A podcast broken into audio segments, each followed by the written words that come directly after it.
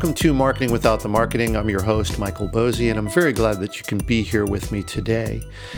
Now, I've been in the middle of a series about counterintuitive lessons that I've learned from running my own business over the past four years. And I've been focused on what I call the new customer relationship because, well, that's different now in the world of the web, right? The way that we attract customers through marketing, the way that we sell to them uh, via a variety of means, and then the way that we sort of arrange a relationship with them, the way that we do contracts, the way that we work on retention of those customers.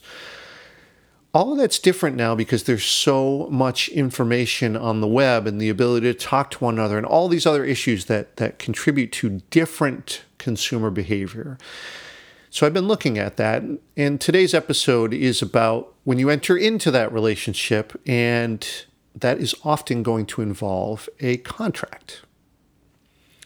Now, you might be a service business like mine, where a contract is important, right? So think of uh, a client and the vendor, and you might have you know an arrangement that's built around that really important but it also goes for when you're selling products too right if you have an app or a website or something that that you're selling online, there's also what's called an EULA, which is End User License Agreement, which governs that relationship. It's also a contract, it's an agreement, a little bit different, but it's still an agreement. And to me, there's a set of principles that you should use when you're drawing up this arrangement. That's what I want to get into today. Now, the big thing, and it's the you know, the, the focus of this episode is in running my own business. I just believe that contracts should not be a trap for the customer. You should never try to use this to sort of strong arm someone into remaining a customer or really doing anything that they don't want to do. We exist to serve as small businesses, right? And anything that we do that flies in the face of that, to me, is a problem right? That's not going to help you in your relationship. And keep in mind, when customers are very, very well connected with one another, if a relationship goes bad, that can have repercussions that have far reaching effects. And you want to avoid that, right? Just for practical reasons. Never mind the fact that it's the right thing to do. Now, look, I'm not saying don't have a contract. That would be crazy, right? I mean, you have to outline the agreement. But I'm just saying I don't think it, it, it does anyone from either side any good to try to make that a trap for the client. For me, I want every client to feel like that contract that we're entering into is very low risk and high upside, right? It's the beginning of a relationship, beginning of a working relationship. And, you know, it feels like a big step into the unknown working with a new person or a new product or something, right? So you want to feel like it's not so risky, but that you're going to get a lot out of it. So the way that we design contracts then should mirror that, right? So let's back up for a second, just look at what contracts should do. They should be very simple, right? Lay out the job that's to be done and maybe a little bit about the method and the means by which that'll happen, right? You set some parameters, such as the term, the length of time, and then you lay out the fees and the structure of the payment, right? So the job is done and a payment's made. Great. There are a few other things that are important to the agreement, especially if this involves some creative work, which is often what I'm doing, uh, helping to either write blog posts or books or ebooks or online courses or social posts, you know, whatever. Here's the thing when the work is done, and I've written something for you. It's your property. Anything we create as a part of this project is your intellectual property, and we have to have that in the contract, right? So that there's no ambiguity about it. Confidentiality. Again, it's your property, it's your business. There's nothing that I should be doing that's sharing any information about your business that's only for you to do, period. You also want to make sure that it's clear that there's no long term obligations, right? So simple things like, look, uh, for me, when I'm uh, working with a client, I'm an independent contractor, not an employee. There's no long term obligation to pay me or keep me on board or hire me again or whatever. It's just, you know, do the work, complete it, get the goals uh, achieved that you need to to achieve, and we're done. And uh, of course, there's limitation of liability. We're not going to sue one another and all that, whatever.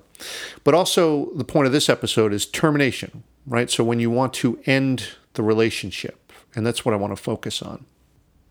So my theory is, if you want to go, go, right?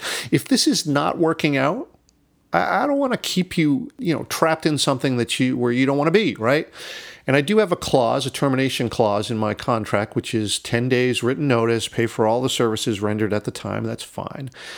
But in practice, I tend to be a little more lenient about it because, look, if it's not working, if this relationship is not happening, it's not clicking, whatever, let's cure it and move on, right? So we can both get back to work. And look, if you get to the point where people are pulling out contracts, the relationship is already kind of ruined, right? I mean, the contract's going to be useful, that's why we have them, but you're probably not in a pleasant place at that point, right? The client is not happy, or the, or the contractor's not happy. And this is why, you know, issuing contracts right up front. This was the, the episode that I did a few weeks ago about NDAs, non disclosure agreements. A contract up front before you even have a working relationship, to me, you're just inserting this sort of negative thing, this this thing that says we don't trust one another. And I left a link in the show notes for you so you can listen to that episode if you like. But look, again, I'm not saying not to have contracts, but they should be simple, to the point, and come from a starting point of trust. We go into this relationship saying, I trust you, you trust me. If something is done later to betray that trust from either side, all right, we'll look at it again, but we're going to start with trust, mutual trust. Now, let me give you a couple instances where this has happened in practice, where you know the the relationship was not working. So, for instance, I had uh, let's uh, look at this one client where I had done all the work and completed all the hours under the contract, but it it, it wasn't yielding the effect that the client wanted to get. Right? It wasn't getting her to where she needed to be.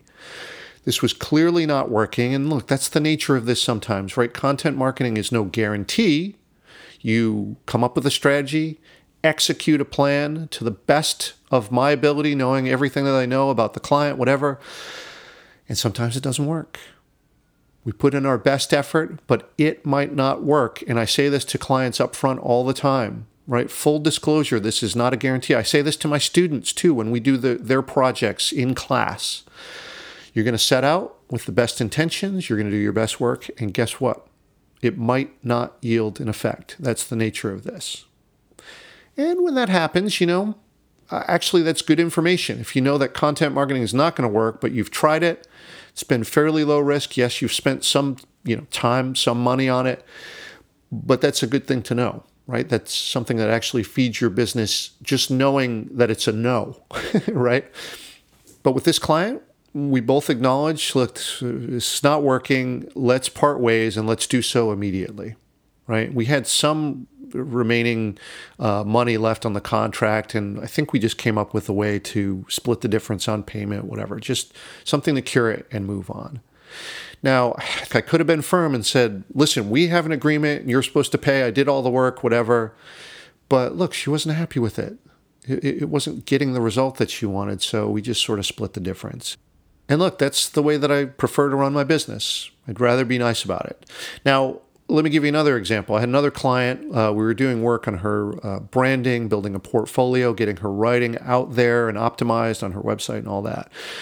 Uh, and in the middle of the project, she got this sweet new job um, and she took it.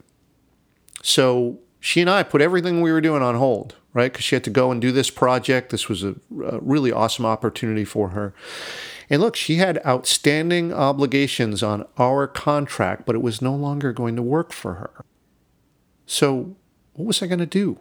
Just say, you have to honor the contract and you have to pay because, you know, we have an agreement. Why? Why would I do that, right? I just I let her go and we put everything on indefinite pause, the work and the payment. And that was it. And and then here's the thing, you know, actually this was like a, uh, over a year ago, but she just got in touch again last month, said, "Hey, my project is over. Uh, let's pick up the work again, Michael." Okay, great. And look, we're well past the end date on that contract. It's almost a year later, I think. But so what? Who cares, right? And to me, this is what you have to do. You got to be flexible in this. Right now, the sort of hard nosed, dog eat dog business people might say, Michael, you're allowing yourself to be taken advantage of. Now, here's what I say to that look, it's, it's my business. I get to run it the way I want to, and I want to be nice to people. And I want them to be nice to me. And letter of the law on your contracts, that's not the way to do that. And yes, I want to have contracts. I want to outline the working relationship that we have, but I want my contracts to be fair. Not just this thing that's for my advantage only, but for both of our advantages, right? All right, one more scenario that I want to lay out as an example of trapping someone in a contract goes back to my publishing days, and especially for those of you who are writing books, aspiring authors, or, you know, published authors. Either way, uh, there's a common clause in the publishing contract which is called the right of first refusal, and you've probably heard this in other contracts. But if you don't know what this is, let me explain it. And if you are in the position of signing a publishing contract, please get them to strike that. It's usually not that important to a publisher, and it is very important to you basically what this clause does is it says, okay, we're going to enter into this relationship, and then there's a right of first refusal on the writer's next work. So, in other words, what the author is supposed to do is say, okay, I've written this book, we've published it, that's great. And now the next idea that I have for a book, I've got to run it by you, the publisher, first. I need to get an answer and uh, a yes or no from that publisher. If the publisher says yes, okay, that's fine. If the publisher says no, then and only then are you allowed to shop it around to other publishers. This to me is such hubris, right? It says, uh, we're the only publisher that matters and you should come to us first. Like, why would you sign the rights away uh, to your next idea to this publisher? You don't know how this relationship's going to work, uh, starting with a contract for your first book, what if it's a crappy relationship? You're still obligated to give them your next idea, give them the choice of this. Now, for authors, writing is their livelihood. Right? You, as the publisher, want to put a claim on their future works too before you've even proven what you can do with this one first. I mean, again, it's at the beginning of contract number one, after all. And when I was a young editor in the publishing business, right, and I didn't know anything, I left that clause in because it was in the boilerplate. It was in the goddamn boilerplate. I can't believe there was such arrogance from the publisher's standpoint. But once I knew better, I advised my authors to strike this clause, right? Even though that's not what my bosses wanted me to do. But I also knew that it wasn't something, it wasn't the hill you were going to die on, right? This was not that important to publishers. They just wanted to use it as a little bit more leverage, right? If you can have the chance or the first option on what might be a huge success with the first book, and now you've got an option on the second, I mean, the publisher says, oh, why don't I take that? Why don't I take those rights? Why don't I claim those right now? Uh, it's crazy. Uh, so even though, you know, my bosses didn't want me to do this, I would strike the clause. Why? Because it's the right thing to do. And it made my authors trust me more as their editor. And speaking from a purely transactional point of view, that often paid dividends down the road when I needed them to, you know, work through the weekend to finish that chapter or work over the holidays to finish the, the, the, the, final draft of the book or do the edits or reviews or whatever. Some other intrusion into their world, I could kind of, you know, I'd built up some trust so I could ask that and they would do that for me. Trust, it's really, really important. You earn some trust early, you have the opportunity to have it paid back to you. You start from a deficit, you'll never get the benefit of the doubt. And even though contracts are a formal agreement, a formalization of the arrangement that you have, you can still have these principles apply. You can. I do it. You can do it too. I never feel like I'm being taken advantage of. I get to choose the people who I work with. They're all really good people who are just trying to run a business, trying to help other people. I get to support that. That's awesome. I love doing that. But we start from a place of trust. And if it doesn't work out, if the thing is not yielding the effect that we want, then we find a way to move on. It's really that simple. This doesn't have to be this, you know, doing business doesn't have to be this awful thing. It should be let's work together, see if we can make something happen. If it doesn't work, let's not. Right? No harm done. All right, that seems to be a good place to stop. Uh, next week, I'm going to get into something similar, which is about not forcing dependency. Um, this is another thing that is kind of a little bit different than the termination clause. Something where you lock someone in and make them continue to be a customer uh, through various means. And you've seen this, you know, via user interface or terms of service or fine print or whatever. There's a lot of different methods, and I want to dive into that. It's a little bit different, but Anyway, hope that you found this to be helpful and subscribe if you want me to remind you about next week's episode and future episodes. Uh, I'd love to have you on my list. And uh, well, we'll see you next week.